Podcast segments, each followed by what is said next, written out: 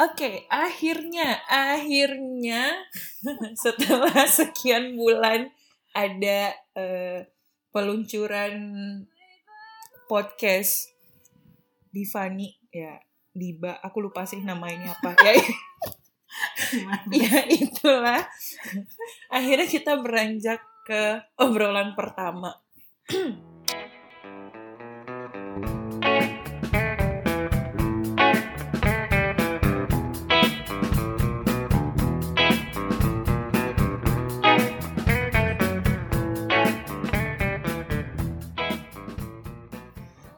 Ya udah, daripada kebanyakan intro panjang banget, nggak ada yang mau dengerin intro juga sebenarnya. Obrolan pertama kali ini bakal bahas isu terkini. Berat banget ya kayaknya. Berat ya. Ada suara orang lain cuy. Belum dikenalin udah bersuara. Pokoknya kali ini bakal ngobrol dengan ahlinya si isu ini, karena berdasarkan pengalaman saya, pengamatan dan pengalaman saya, dia cukup ahli nih membahas isu ini. Pertama dilempar dulu aja topiknya. Jadi topiknya adalah tentang pertemanan cross sex.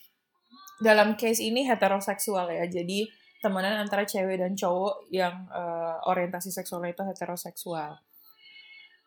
Mungkin kira-kira udah ngebayangin lah arah obrolan-obrolan tidak penting hari ini itu kira-kira akan kemana. Aduh, aku jadi geli sendiri, tapi ya udahlah. Nah, kira-kira kita bakal bahas seputar pertemanan antara cewek dan cowok, tapi kali ini dari perspektif si ceweknya. Kenapa? Karena ya kebetulan nih ada yang bisa dijebak jadi partner ngobrolan tuh cewek. Jadi ya udah. Tapi aku nggak mau kenalin. Gimana kalau kenalin diri sendiri aja? Enggak. Kan Anda mandiri kan? Kan saya pemalu. Malu-maluin. Astaga. Sampai muladenin. Ya, jadi panggilannya mau apa nih? Panggilannya sus. Oke, ini sus. Sus, tolong agak serius ya. Oh ya, serius banget. Ini kan podcast serius ya. Iya, benar. Ini podcast serius. Podcast serius. Iya. Sus Febrina. Saya sampai berkali-kali nih. Iya, Sus Febrina, Sherina ya. Sherina ini tuh juga sekolah di Belanda. Cuman kita beda kampus, jadi ceritanya ada mak comblang gitu ya. Yang mempertemukan kita berdua. Sampai akhirnya jadi partner nyampah lah ya gitu, karena satu frekuensi. Dan kebetulan mungkin terkait isu pertemanan antar gender ya, antar cewek cowok tuh ya kita cukup serupa lah, 11 12 gitu. Walau dia lebih sepuh sih, Anda jangan ketawa-ketawa, gabut amat sih.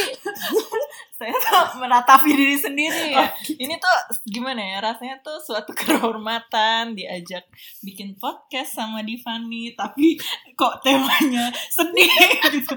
Kayak sekarang tuh saya jadi bingung gitu kan, kayak ini harus disyukuri atau dijadikan bahan introspeksi diri gitu kan.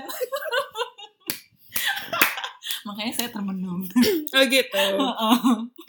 Oke, kita akan sudahi mukodimah ini. Lebih baik kita mulai obrolannya. Dalam detik ketiga. 1, 2, 3. Oke. Mulai. Udah kayak hipnotis dulu. Oh iya. Udah nih, udah dihipnotis. Okay. Ya kuliah kali ya.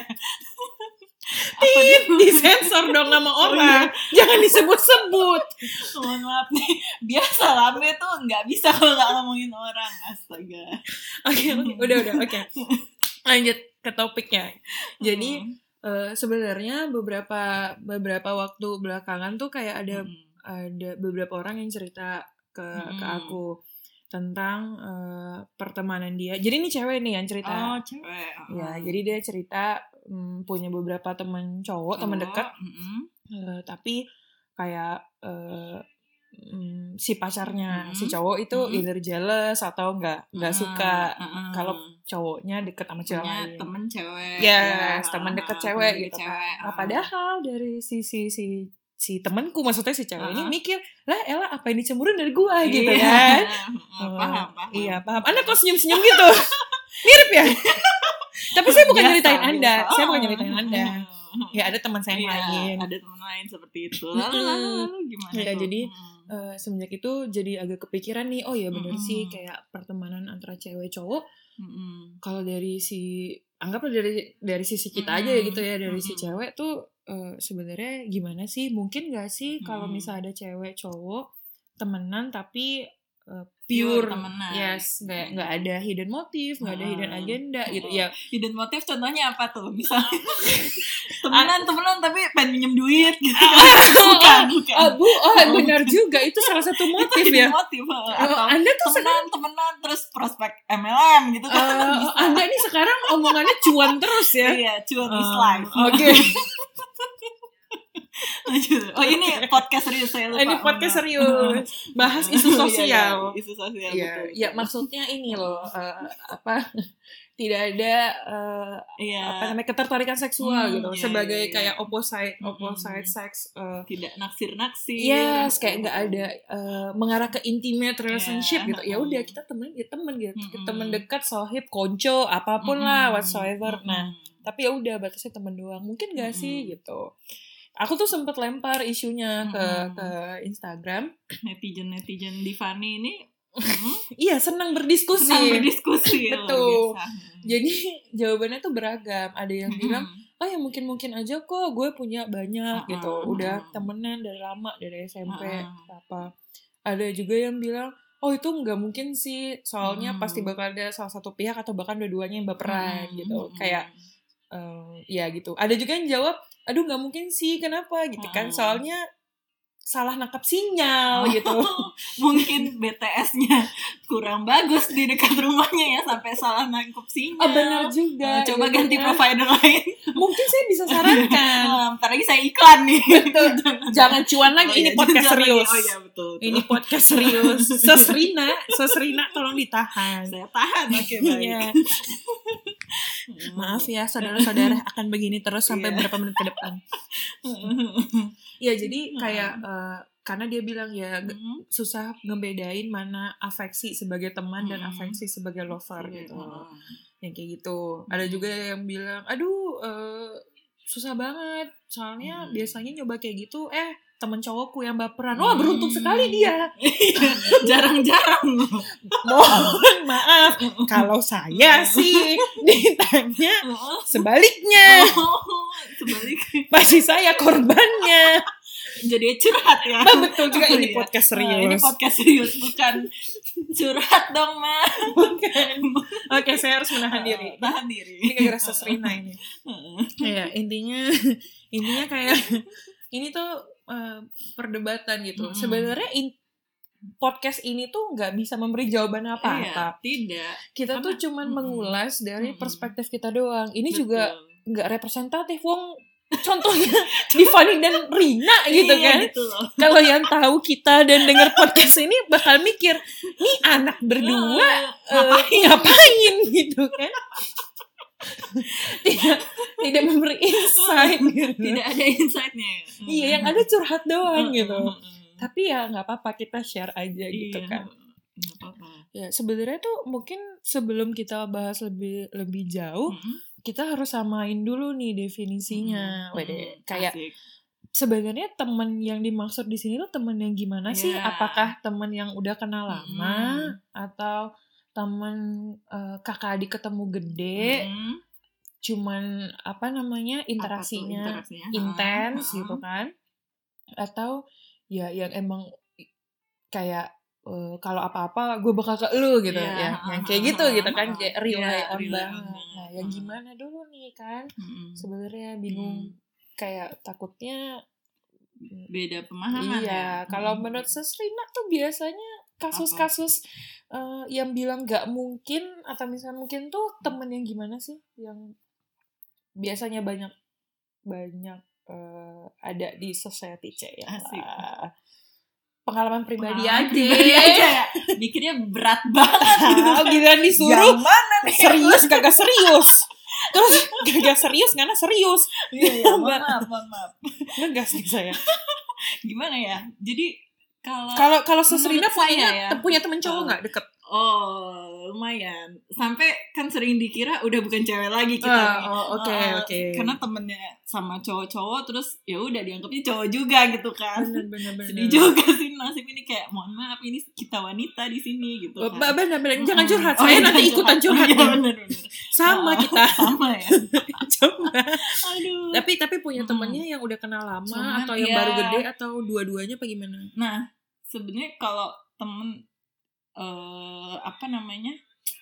bisa bilang kalau temen deket cowok selama ini sih sebenarnya ya ada beberapa lah silih berganti gitu kan, maksudnya yang benar-benar temen aja gitu, ada yang emang kayak temen enak diajak ngobrol, ada yang ya udah temen nongkrong gitu sama cowok-cowok gitu, atau temen yang maksudnya yang udah saking deketnya, maksudnya kita kayak yang ngobrolnya tuh nggak yang cuman yang basa-basi daily conversation doang, tapi yang emang kayak minta saran, minta pendapat tuh ya ada juga gitu.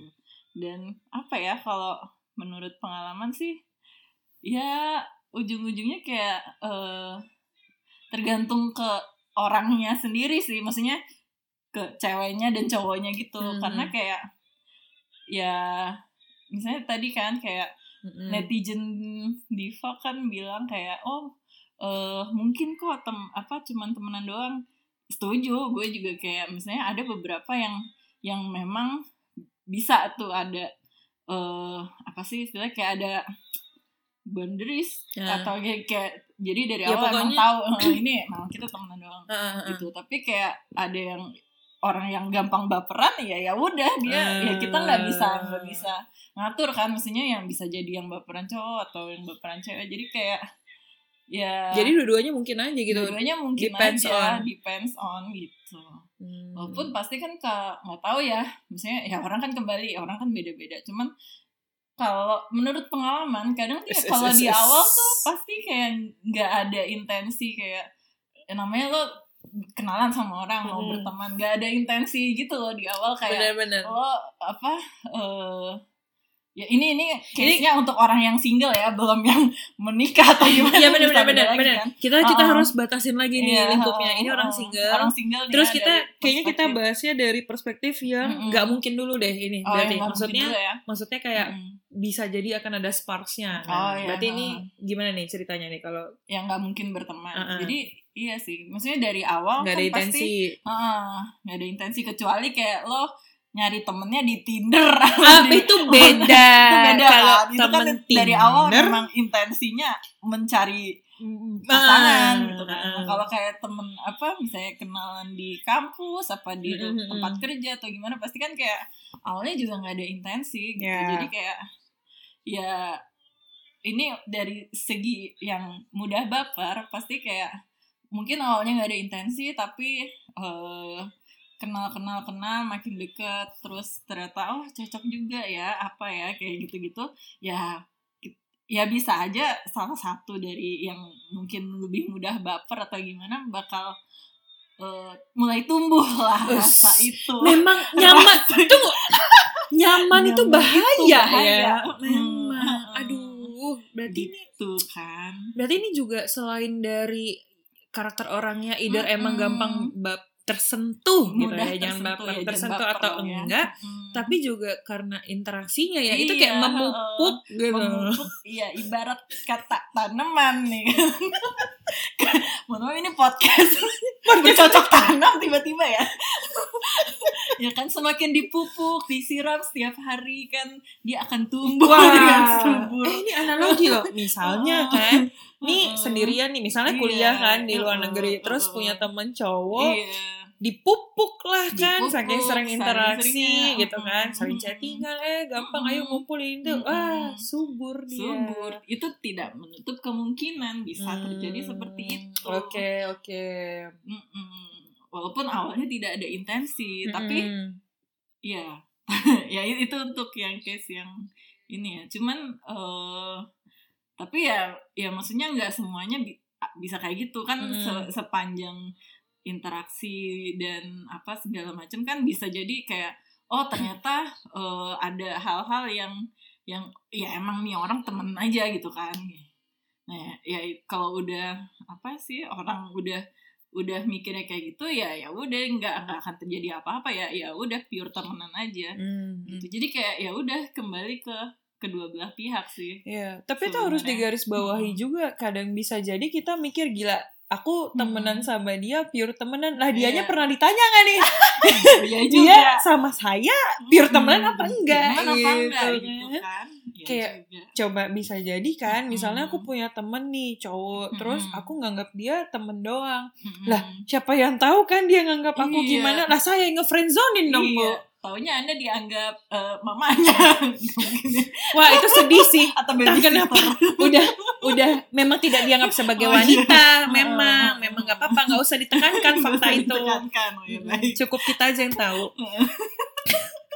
Wah sedih abu sedih ya jadinya. Tapi beneran ya. Ini aku tuh ini kan dari sisi yang bilang gak mungkin nih. Kayak ada beberapa tuh orang yang jawab bilang kasusku tuh gak mungkin. Soalnya biasanya teman-teman cowoknya yang pada baper. Wah itu menurut aku sangat beruntung. Terus ada lagi yang bilang oh mungkin kok tapi kecil banget kemungkinannya hehehe.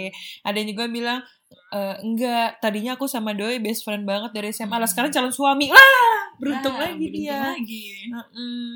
Terus nih aku punya banyak teman cowok ananas lino karena nggak bisa differentiate love towards friends and lover.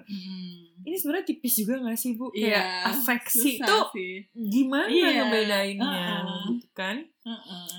Apalagi buat orang-orang yang suka false alarm gitu. Waduh. Dia harusnya set alarm jam 5 bangun jam 6. Waduh. Salah. Bener, salah kan false alarm. Terbangunnya Anda terlambat. Terlambat kusadari kalau teramat berarti kalau kata cakrakan. Anda Saiful Jamil juga ya rupanya baik. Baiklah. Aduh, ini podcast serius. Oh iya.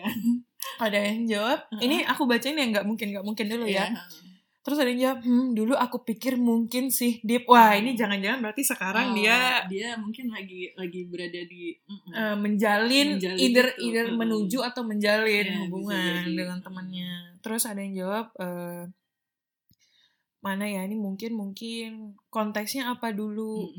Ada juga yang jawab tuh konteksnya apa dulu. Sebenarnya tuh bener sih kayak purpose-nya aku menjalin pertemanan dengan dia apa gitu. Takutnya pengennya cuman buat having fun, punya temen yang kalau misalnya ya merhatiin, kelewat diperhatiin salah lagi false alarm lagi Anda. Yang tadinya cuman bilang yuk makan gitu kan, yang biasanya yuk makan berdua biasa aja, sekarang yuk makan berdua diinterpretasinya beda. Jangan-jangan. Nah, ini nih. Jangan curhat lagi Anda. Enggak. Itu yang bahaya tuh. Jangan. Ya benar sih itu bahaya sih. Jangan itu. Memang sih kalau enggak tahu tuh jangan asumsi. Iya, asumsi tuh berbahaya. Bener. Kata bos gue dulu. Ini bukan bos di warung resto ini. Bukan bos di warung resto. Bos waktu saya kerja. Majikan. Bos saya waktu dulu. Ya, asumsi tuh berbahaya. Jadi ini konteksnya kerjaan tapi menurut gue bisa lah dipraktekkan di hubungan ini kan. Asik di hubungan ini. Iya kayak pokoknya jangan pernah membuat asumsi karena ya bisa jadi asumsi kamu salah gitu kan ya. Lebih baik langsung dikonfirmasikan ke orang yang bersangkutan atau apa kayak gitu kan. Bener sih soalnya ada juga yang cerita ke aku. Dia bilang menurut dia mungkin banget cewek sama cowok tuh temenan pure temenan tanpa ada atraktif ketertarikan seksual gitu atau intimate karena kalau dia sih ceritanya dia dan temennya tuh emang udah pernah duduk bareng gitu. Terus kayak saying explicitly kita tuh temenan kan. Kalau kita pisah kita gak bakal berkurang kan intensitas interaksi dan lain-lainnya gitu. Terus kayak ya sama-sama mungkin kan sama-sama udah mature juga kali ya. Jadi ya udah state aja purpose-nya aku mau dari kamu apa terus kamu mau dari aku apa gitu. Jadi mungkin itu kali ya biar enggak ada asumsi. Takutnya kan ya saya berharapnya gitu kan. ekspektasinya lain, kenyataannya. Bener. Tapi hebat sih temen kamu itu, kayak nggak semua orang berani kayak gitu. Tapi gitu. Iya sih, apalagi bener. Dari segi apa sudut pandang cewek nih ya. Bener. Saya sampai mengangkat tangan sebelah ini berpikir.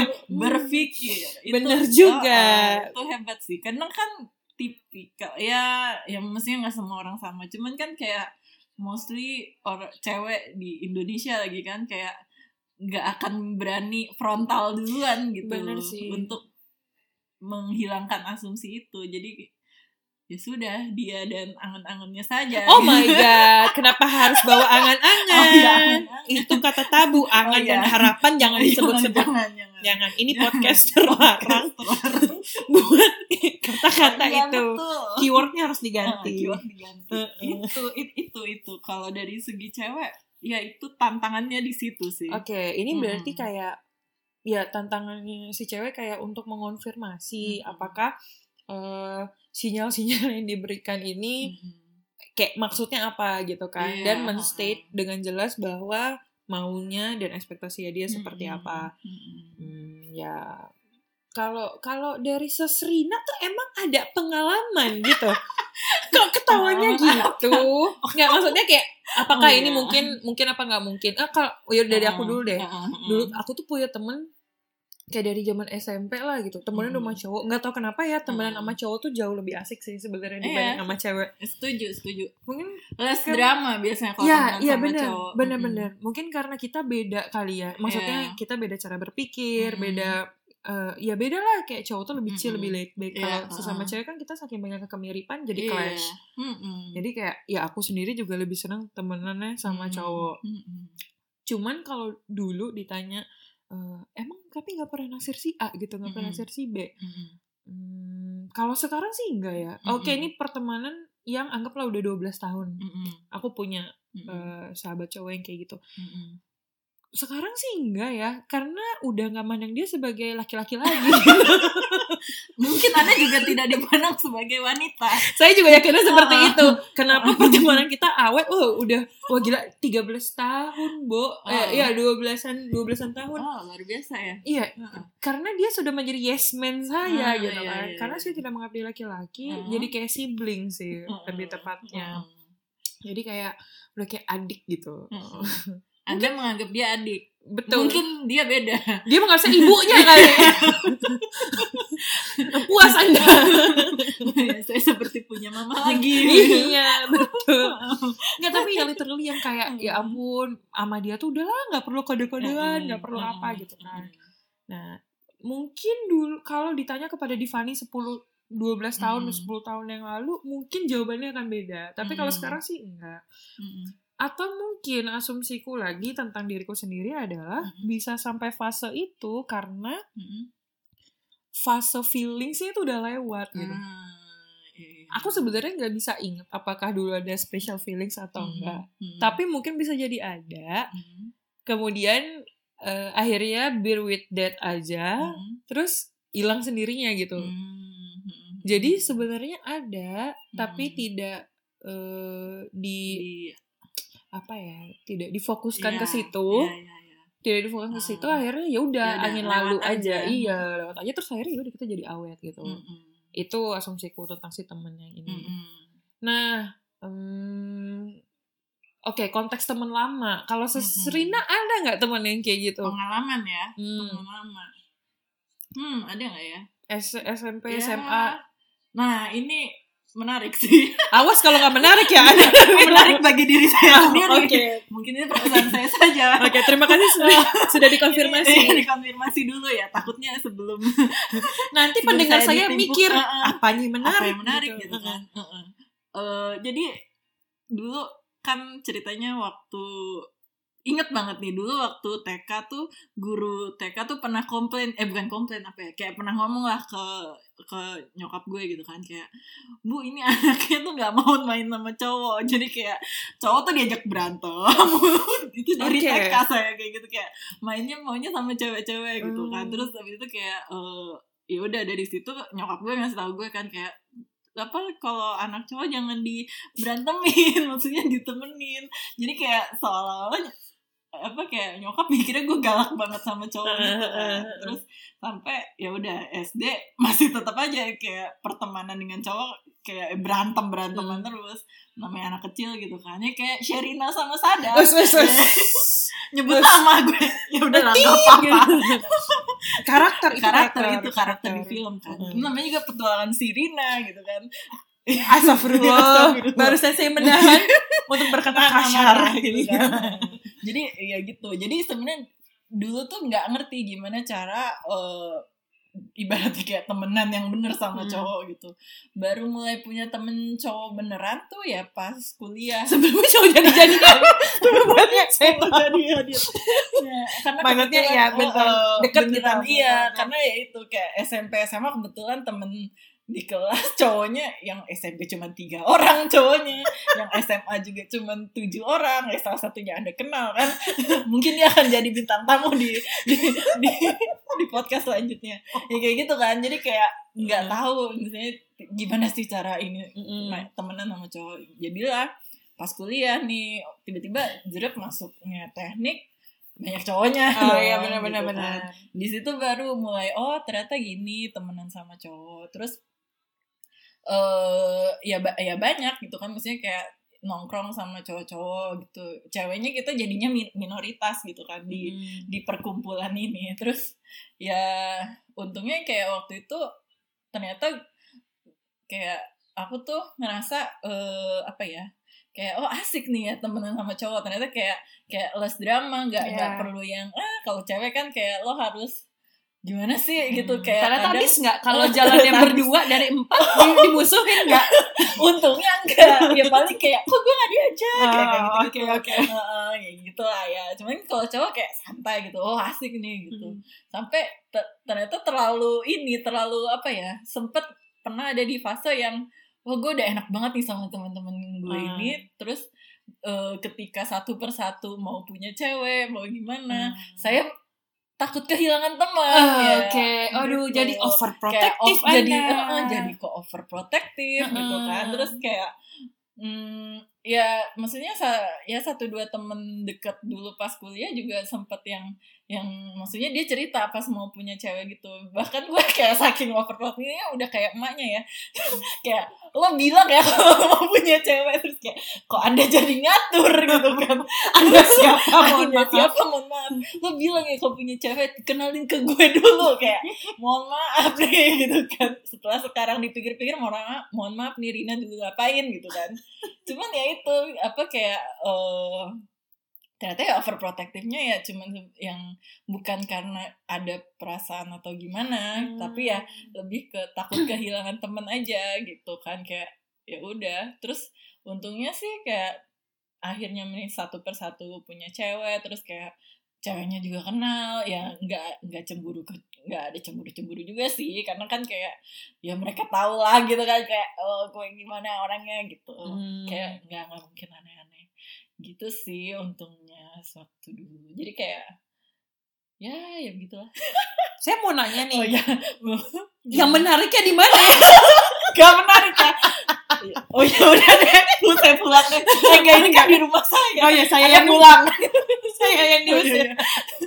Enggak, jadi gak menarik ya. Enggak, ini ada pelajarannya. Jadi intinya karena saking dekatnya, instead of intimate feelings tuh malah jadi overprotective, jadi ownership ya. Jadi ownership. Jadi kayak lo kalau misalnya mau jadian sama orang lain, gue harus tahu ceweknya gimana, terus kayak harus dapat persetujuan dulu gitu. Karena kan jadi sebelumnya kan gue nggak ngerti nih gimana sih sebenarnya kayak batas kita temenan sama cowok tuh kayak gimana. Jadi kayak kayak ya itu begitu punya teman-teman cowok udah asik, terus mereka udah mau punya cewek, jadi kan gue kayak salah gitu kan, overprotective tuh kan salah gitu. Jadi ya kalau sekarang mikirnya gitu. Gimana emang sekarang mikirnya kan katanya mikirnya Rina dulu lu ngapain, sekarang Rina ngapain? Iya sekarang Rina ngapain ya?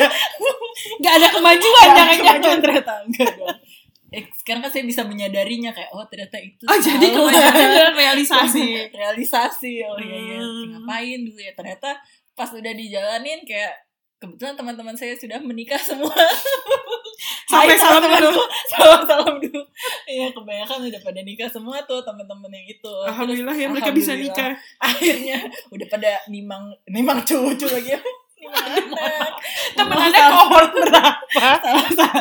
Nah, udah pada punya anak gitu kan. Terus kayak oh ternyata tetap masih bisa asik kok temenannya ya, walaupun memang intensitasnya ya nggak kayak dulu waktu masih kuliah gitu kan. Karena kan ya maksudnya ya kita paham juga lah, fokusnya kan udah beda kan, udah ke keluarga barunya dan ke anaknya.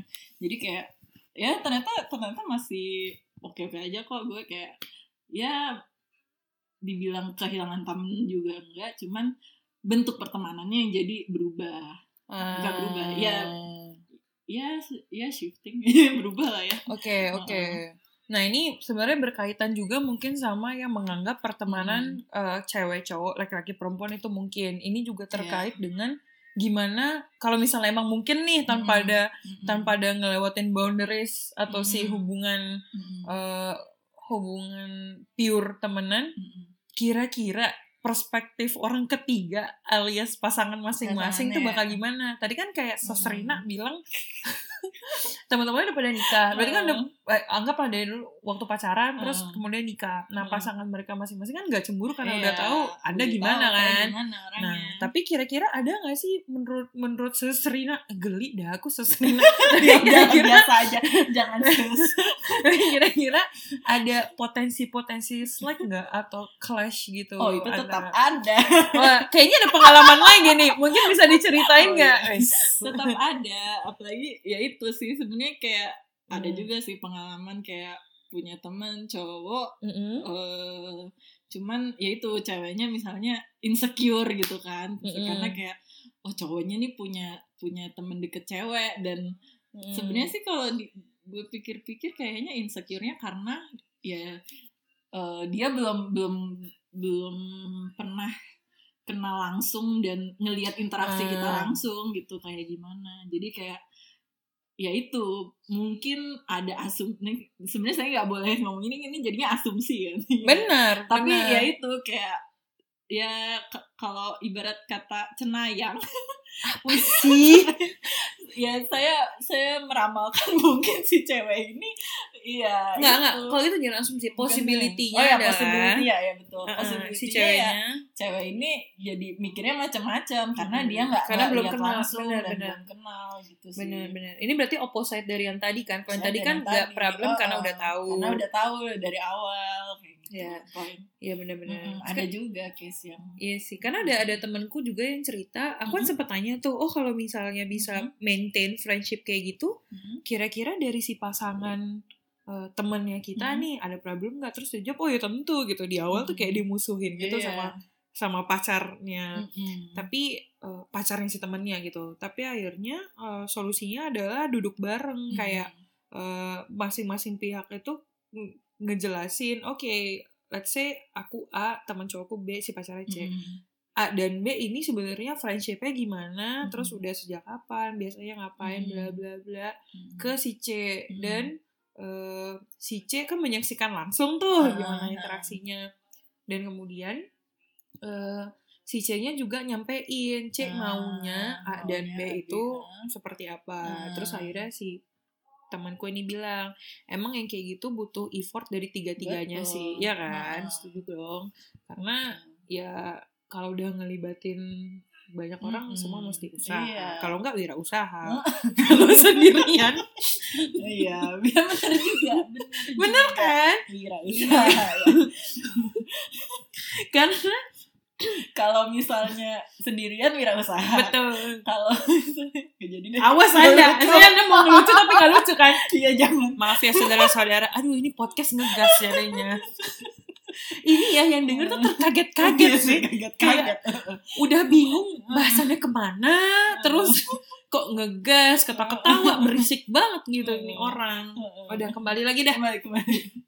Ya jadi tapi sebenarnya kalau dari anggap misalnya kamu nih punya teman cowok terus temenmu punya pacar kamunya pernah mikir nggak kira-kira kehadiran kamu sebagai temen tuh bakal bawa dampak apa sih gitu, maksudnya sesuatu buat hubungan mereka apa, si cowok apa si ceweknya apa either way. Kadang pernah sih mikir kayak jangan-jangan ya itu, maksudnya kayak jangan-jangan jadi berantem nih atau gimana gitu kan. Tapi kayak ya udah sih, maksudnya kayak selama ya apa ya, ya udah bilangnya kayak ya kan emang nggak ada apa-apa atau gimana, jadi kayak ya udah cuekin aja sih, kayak ya udahlah, maksudnya biarkan. Kalau misalnya maksudnya dari guenya sih berusaha untuk maksudnya stage jelas gitu, kayak ya emang maksudnya gue sama lu nih cuma temenan doang gitu ya, maksudnya kayak nggak usah ada yang perlu dikhawatirkan. Tapi deket ke pacarnya juga nggak apa cerita? Nah kalau yang pernah pengalaman sih gue nggak kenal sama pacarnya juga, dan si temen gue juga tidak mengenalkan, cuman kan kayak gue ya udah bilang aja si cewek lo, maksudnya gue juga nggak mungkin, maksudnya nggak ada apa-apa gitu. Ya, maksudnya dari yang penting gue sih gue nya clear bilang kayak gitu. Kalau misalnya mereka masih berantem atau gimana atau masih jelas-jelasan, maksudnya ya itu urusan rumah tangga mereka sih, kayak udah berumah tangga mereka. Enggak, maksud gue ya urusan dapur ya, tanda kutip ya urusan dapur tetangga gitu. Ya buat apa kan saya ikut campur gitu. Bener, udahlah biarin aja gitu sih. Bener. Karena kan kadang kekhawatirannya atau yang salah satu faktor yang ngebuat pertemanan cewek cowok itu jadi sulit, aku nggak bisa bilang mungkin atau nggak mungkin karena terlalu karena itu multifaktorsnya yang mempengaruhi. Tapi mungkin ngebuat itu jadi sulit buat beberapa orang adalah karena mereka punya hubungan gitu dengan orang lain, intimate relationship, tapi entah sulit menjelaskan pertemanannya atau mungkin si ceweknya yang punya insecurity tersendiri gitu kan, atau gimana gitu. Cuman ya kalau dari aku pribadi sih sebenarnya kadang mikir juga, maksudnya kalau misalnya aku punya temen nih, temen deket, mungkin Anda juga kenal, apakah kita harus mengundang dia jadi selanjutnya ya? Jadi selanjutnya dari perspektif cowok nih. Iya, jadi tuh aku tuh klingi banget gitu loh. Kayak mungkin karena udah ngerasa emotional attached kali ya. Jadi kelingi banget, tapi meanwhile sebenarnya aku juga tahu dia juga punya hidup yang lain. Yang ingin dia jalani. Hidup di dua alam kebetulan. Sebangsa kata. Coba jika orang yang mendengarkan ingin menyebut nama tapi tidak boleh gitu. Iya, maaf ya, Kak. Iya, maklum. Iya, jadi mak comblang kita ini adalah manusia yang hidup di dua alam. Iya, dia adalah irisan. Intinya dia punya hubungan dengan orang lain gitu. Sebenarnya aku sih juga nggak ngerasa aku bakal jadi disturbance karena who am I? Kayak apa sih yang bisa dijelesin dari orang kayak aku gitu kan? Kayak I'm no one. Dan mantep gak? Padahal gak bagus itu. Tapi maksudnya ya apa sih yang perlu dijelasin juga. Toh kalau di case ini pasarnya lebih dulu kenal dia dibanding saya. Kalau teman saya yang 12 tahun saya lebih kenal dulu daripada calon-calon yang lain, maka mungkin akan lebih overprotective. Kalau dengan orang yang kayak baru kenal gini mungkin bakal jadi insecure. Tapi aku sih berpikir instead of pacarnya yang insecure ke aku yang insecure. Menurut jangan pacarnya juga nggak tahu ada kehadiran Anda di sini. Betul, saya sebenarnya itu yang ingin saya konfirmasi pertama. Apakah pacarnya tahu kehadiran saya? Apa teman saya terlalu malu menjelaskan tentang saya? Oh, itu saya harus mengkonfirmasi setelah ini. Jangan berasumsi. Memang. Cuma saya sempat kepikiran tersesat. Ya.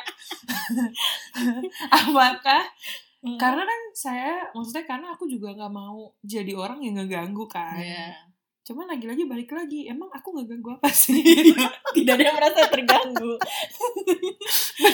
Anda mengganggu diri Anda sendiri dengan pikiran-pikiran itu. Wah, mungkin. Ini quotes yang bagus. Oh, ini quotes yang bagus. Kadang ya? Orang mikir ngeganggu orang lain, padahal sebenarnya ngeganggu diri sendiri dengan pikiran-pikiran nggak penting. Iya, betul. Anda terapis ya? Apa kita mau gantian aja nih? Ganti profesi ya? Anda mau jadi saya bisnis, Anda terapis mau? Bisnis laundry. Enggak. Tapi ya jujur kayak gitu. Tapi sebenarnya ya itu kan dari kitanya kan, mungkin ya kuncinya adalah ya itu harus saling klarifikasi, saling confirm aja. Soalnya buat dari sisi orang yang mungkin tuh nih kayak ada yang jawab ya sebenarnya mungkin aja gitu, toh nganggapnya juga kayak sayang ke sahabat. Ya, kalau misalnya udah deket banget bisa jadi sahabat. Saya jadi ingat lagi nih, teman saya pernah bilang gini, Anda nganggap dia teman, dia nggak pernah teman apa enggak? Ya Allah, dianggap temen aja enggak. Sayangnya kok double ya. Saya kan lebih insecure itu sih. Saya nggak punya temen dan berpikir apakah pacarnya insecure ke saya, tapi ternyata malah teman saya nggak nganggap saya temen. Kira cuma kolega aja gitu kan. Kita kan kolega. Oh, itu saya harus konfirmasi lagi juga. Saya kayaknya harus confess sih. Zaman sekarang tuh confess bukan buat lovers doang. Iya, bukan untuk pertemanan tuh. Iya sih, penting. Oke, saya mungkin saya nganggap kamu temen. Kalau kamu nganggap saya temen gak kayak saya tanya. Itu coba ditanyakan dulu. Mungkin dia denger ya ini. Ada dia bisa jawab langsung. Kita bukain ini telepon. Lain telepon. Aduh.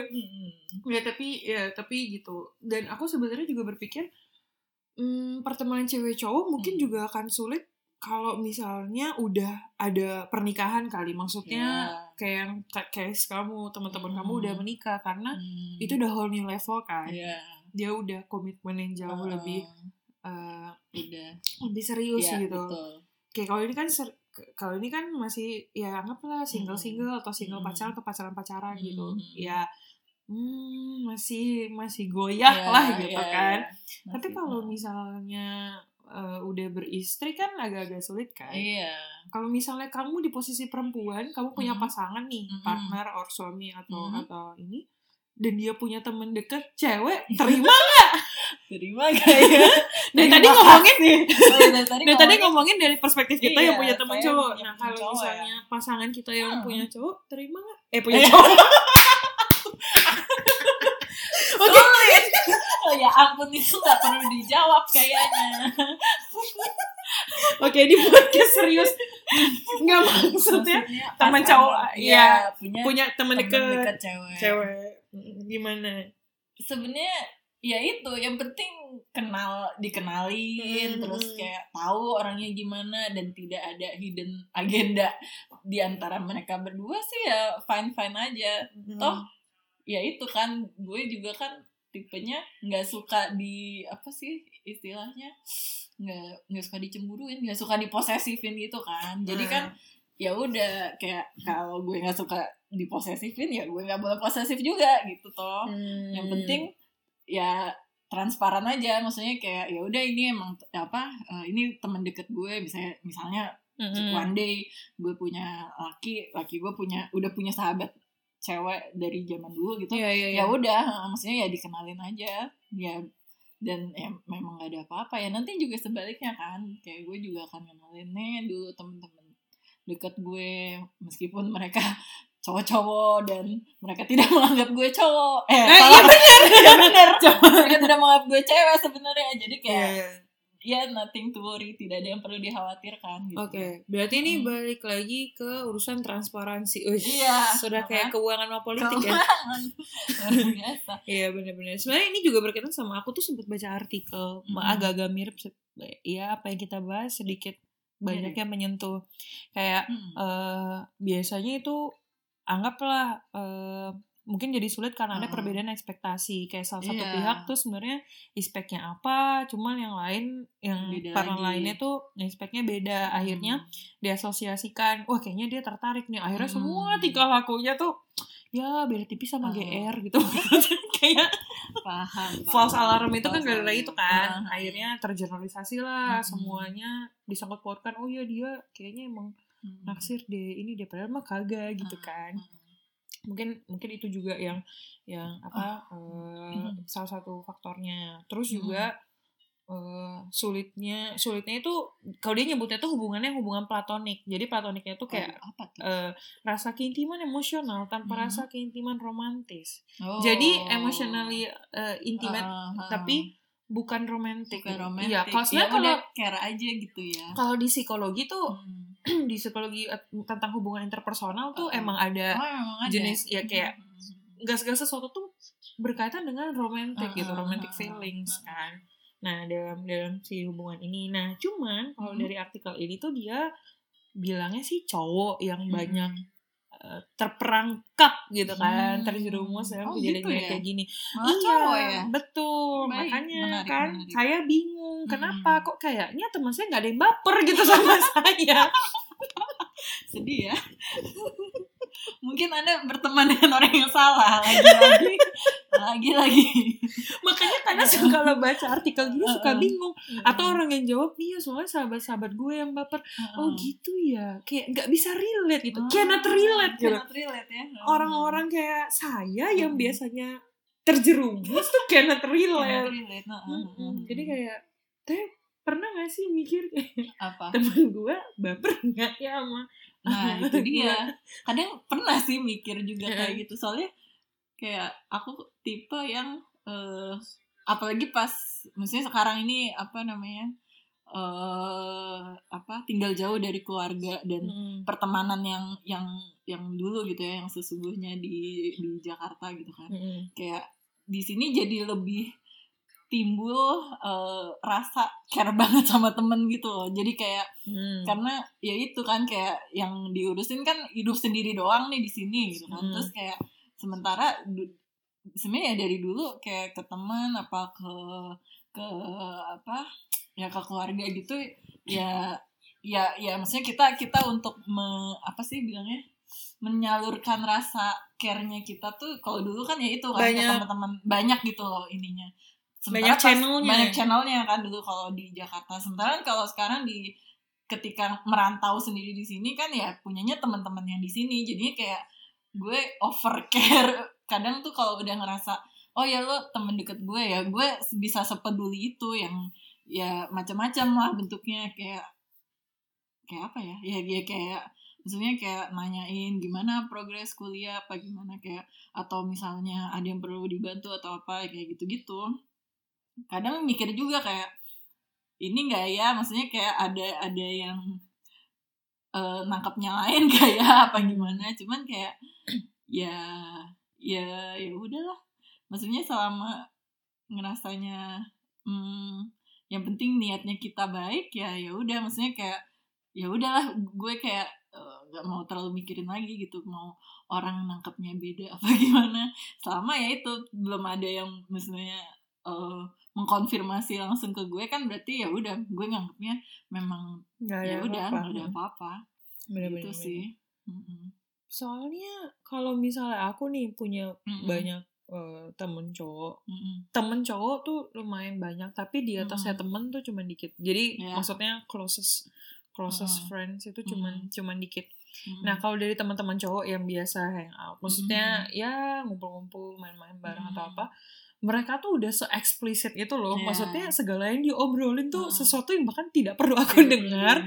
Atau kayak, halo aku perempuan loh, terus kalian ngebahas kayak gini depan aku gitu. Terus aku pernah bilang langsung kayak, bahas ginian tuh kenapa persen deket aku sih gitu kan.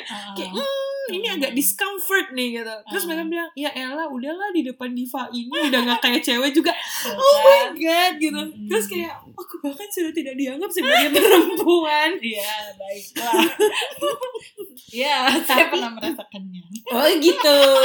Tapi sometimes yang kayak gitu juga yang ngebuat friendship tuh jadi lebih maintain gitu, kayak lebih bertahan karena ya emang udah tidak menganggap individu tuh berdasarkan dengan seksualnya, dengan gendernya gitu.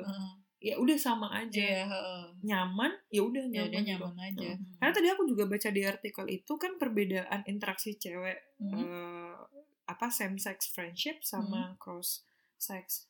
Misalnya cewek sama cewek kayak kita teleponan tuh bisa sampai berjam-jam gitu loh, betul. Kayak ada aja gitu kan yang dibahas dan itu buat kita nyaman kayak itu adalah bukti pertemanan yang cukup dekat gitu. Sedangkan mungkin kalau cowok sama cowok ngomong sekian jam mereka bingung juga kan anjir ngapain gitu kan bahas apa. Nah kemudian ketika ini cross cewek dan cowok, cewek yang biasa sama teman dekat memperlakukan temannya seperti itu, sebagai wujud kedekatan sebagai teman, kemudian mengaplikasikan ke cowok yang tidak biasa dengan kayak gitu, akan ada beda kan. Betul, nah, betul. Itu juga ada gapnya ya. Iya, itu juga yang kadang nyebabin si false alarm ini, kayak si ceweknya nganggap lah biasa kali, emang gitu kan kalau misalnya teman dekat. Nah, si cowok bilang, "Loh, teman dekat tuh kayaknya nggak gini, ini pasti lebih gitu." Akhirnya perbedaan perilaku yang didapat dan cara berperilaku itu juga kayaknya mempengaruhi sih. Setuju sih. Iya kan? Ini bisa ditanya ke teman-teman gue. Ada yang baper nggak? Mungkin abis ini tanyain satu-satu deh. Satu-satu kayak kayak tapi sebenarnya tuh nggak pengen dapet jawaban yang baper, tapi kayaknya seneng sih kalau ada yang baper. Tidaknya mengonfirmasi aku masih ada kekuatan sebagai wanita aja. Ternyata ada yang baper. Itu mempertanyakan diri sendiri. Benar. Aku masih wanita. Apakah aku masih wanita yang bisa menarik atensi pria atau tidak gitu kan? Sedih ya. Ini podcast serius kok jadi ajang mengasihani diri. Tapi aku yakin mungkin di luar sana juga banyak yang kayak gitu, yang kayak lebih mungkin sih cowok yang tidak menganggap teman cewek itu sebagai cewek, dan ya gitu, kayak teman saya itu, teman dekat saya itu sudah tidak saya anggap sebagai laki-laki lagi. Paham. Iya. Cuma mungkin kalau dari psikologinya sih, kalau dari teorinya Freud dan lain-lain, it may be mungkin ada tapi unconsciously. Jadi desire sexually atau intimately itu mungkin ada, tapi kita nggak nyadar aja gitu. Kayak kalau bahas teorinya Freud dan lain-lain, percaya nggak percaya, karena ini juga tidak evidence based. Cuman kalau diasosiasikan dengan itu, mungkin bisa jadi nih, aku punya teman dekat cowok, anggap nih teman terdekatku si cowok ini. Mungkin sebenarnya aku tuh sexually attracted gitu ke dia, tapi aku merasionalisasikan, oh dia kan temen gue gitu. Jadi bikin batasan sendiri. Yes, jadi kayak even though dia punya semua kriteria yang membuat aku bakal fall in love into him. Tapi dia temen aku, dan aku tidak diperbolehkan untuk ngelewatin boundary itu gitu. Akhirnya consciously or unconsciously, deliberately or deliberately, akhirnya ditekan aja. Ya udah. Aku ngerasa aku nggak punya apa-apa, nggak punya perasaan apa-apa, padahal siapa tahu ada. Tapi demi kemaslahatan umat bersama. Jadi jadinya nggak ada, disudahi. Itu bisa jadi juga. Cuman kan kita nggak tahu kan. Ya memang nggak ada, nothing's clear until you clear. Ya betul. Ask it if you don't know it. Tapi ini memang sungguh tipis sih. Sungguh tipis. Pertemanan antara laki-laki dan perempuan ini. Kalau kata Abang John. Kalau ini Anda maunya lebih dari teman ya? Itu udah sama Abang John lebih dari teman. Hayalan babu kalau Hayalan babu. Bilang lu Johnnya siapa nih? John Mayer. Kan Johnnya John Doe. Orang biasa John Pantau. Ketahuan umurnya kan. John Mayer kan. Iya. Apa kata Abang ada liriknya apa? Friends, lovers, or nothing. Terus gue lupa lanjutannya. Kalau mau ngasih quote yang bagus, sambil googling. Saya googling dulu ya kalau gitu ya. Aduh, gagal Anda ini. Bagaimana? Terus or nothing. Terus apa ya? Gak usah nyanyi. Iya, gak usah. Googling sendiri aja lah netizen. Intinya apa? Saya juga lupa ya gitu lah. Aduh, tahuan deh. Aduh. Kurang persiapan nih kayak gini nih. Saya suruh persiapan juga Anda bakal begini-begini juga. Iya. Aduh, maaf ya netizen. Ya mungkin nih Bang John juga merasakan ya, friends, lovers, or nothing. Iya, karena tipis banget sih memang. There can only be one tuh kan. Jadi cuma pilih satu. Cuma bisa pilih satu, atau friends, lovers, or nothing. There will never be an in between, so give it up. Tapi kalau misalnya yang kayak tapi menikah gitu tuh gimana dong? Teman tapi menikah. Iya, gitu. Tapi kan akhirnya jadi lovers bukan jadi friends. Iya, itu shifting kan berarti. Itu hanyalah mengikuti alur. Benar. Friends, lovers, nothing gitu ya. There's only can be one thing. Iya. No in between. Tapi benar, karena kalau misalnya kamu neither can forward as a friend, nor as a lover, itu susah sih kayak. Ya udah stay clear aja. Mau jadi temenan, apa mau lover? Betul. Tapi kalau lovers apa? Dari friends tuh Anda setuju nggak? Gimana mau nggak? Prefer nggak? Belum pernah mengalaminya. Oh gitu. Kalau saya sih nggak prefer. Susah sih kayaknya. Ya paling lovers, kalau udah enggak ya nothing. Karena gitu, friends could be lovers, lovers could be friends. I mean after be lovers could be friends, tapi kalau enggak ya end up jadi nothing gitu kan. Iya. Gak tau ya, aku tuh masih megang prinsip, bukan megang prinsip sih, based on pengalaman juga. Kalau bisa dari teman terus jadi pacar, jadi pasangan, putus kalau misalnya baik ya baik. Though bakal ada awkwardness juga sedikit, atau ya apa? Malah worst case-nya jadi nothing. Lah kamu sih udah hilang lovers, kamu hilang friends. Iya. Kan sebenarnya iya sih. Kalau menurutku ya itu setuju sih, kayak dari friends bisa aja jadi lovers, tapi dari lovers langsung jadi friends tuh nggak bisa menurutku. Harus ada fase nothing-nya dulu, kayak untuk nge-net, ibaratnya kayak menetralkan hubungan gitu kan. Ya nggak tahu ya, maksudnya endingnya baik-baik atau buruk-buruk gitu kan. Cuman kayak tetap harus dinetralkan dengan ya udah jangan terlalu obsesi. Ini ada waktunya dulu ya. Ada waktunya dulu, dulu ya. Kalau misalnya ternyata ya masih bisa jadi teman one day, ya udah. Cuman kayak nggak bisa langsung sih. Bener sih. Ya time will heal everything lah. Asik. Mantep nggak? Mantul. Ngomong-ngomong giniin aja udah mau 1 jam coy. Padahal isinya kakak-ngakak doang. Maaf ya para pendengar. Tapi ya ini, oke, aku tuh udah nyimpulin beberapa kali sih.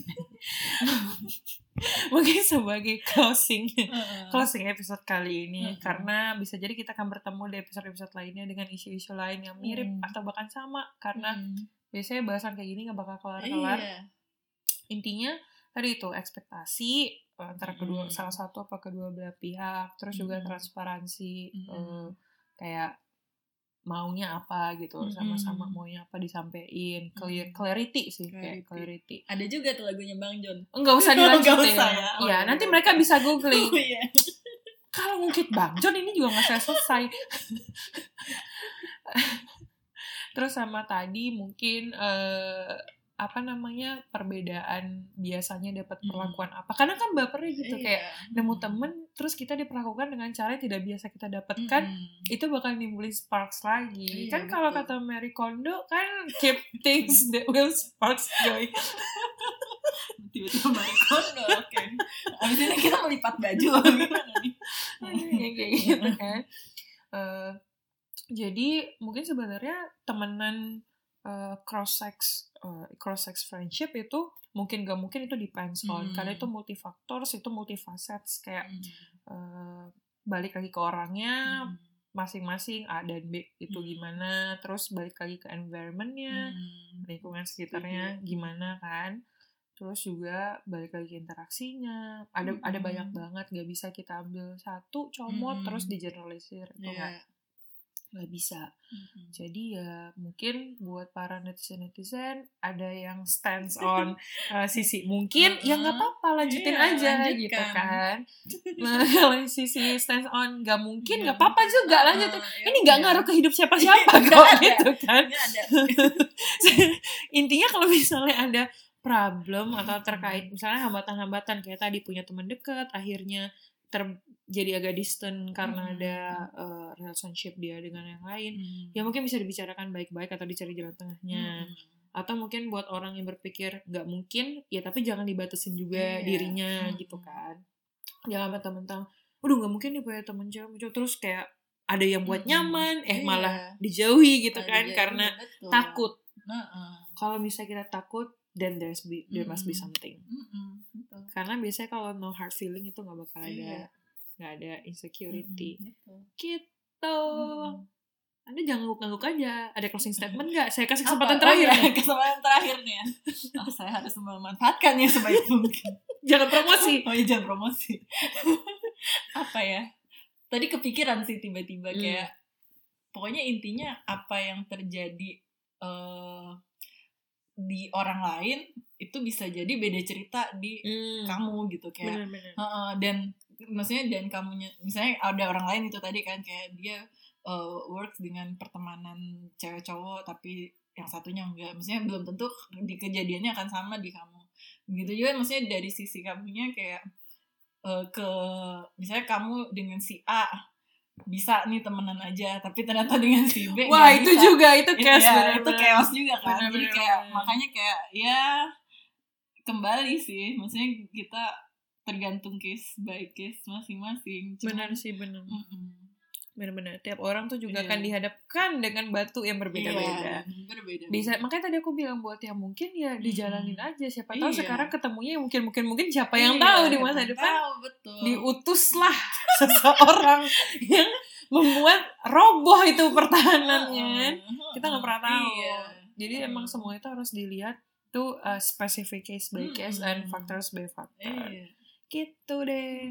Baiklah, mari kita sudahi ya podcast episode ini yang sebenarnya obrolannya sudah kemana-mana, udah kayak harapan kita udah buyar kemana-mana. Sedih. Mari kita kembali ke aktivitas masing-masing. Mohon maaf kalau misalnya ini tidak berfaedah karena kita tidak menawarkan solusi. Kita hanya ingat podcast Diba itu saya versus mereka beranggapan apa, saya beranggapan apa, terserah gitu. Terserah saya dan terserah mereka gitu. Jadi sampai jumpa di episode berikutnya. Bye bye.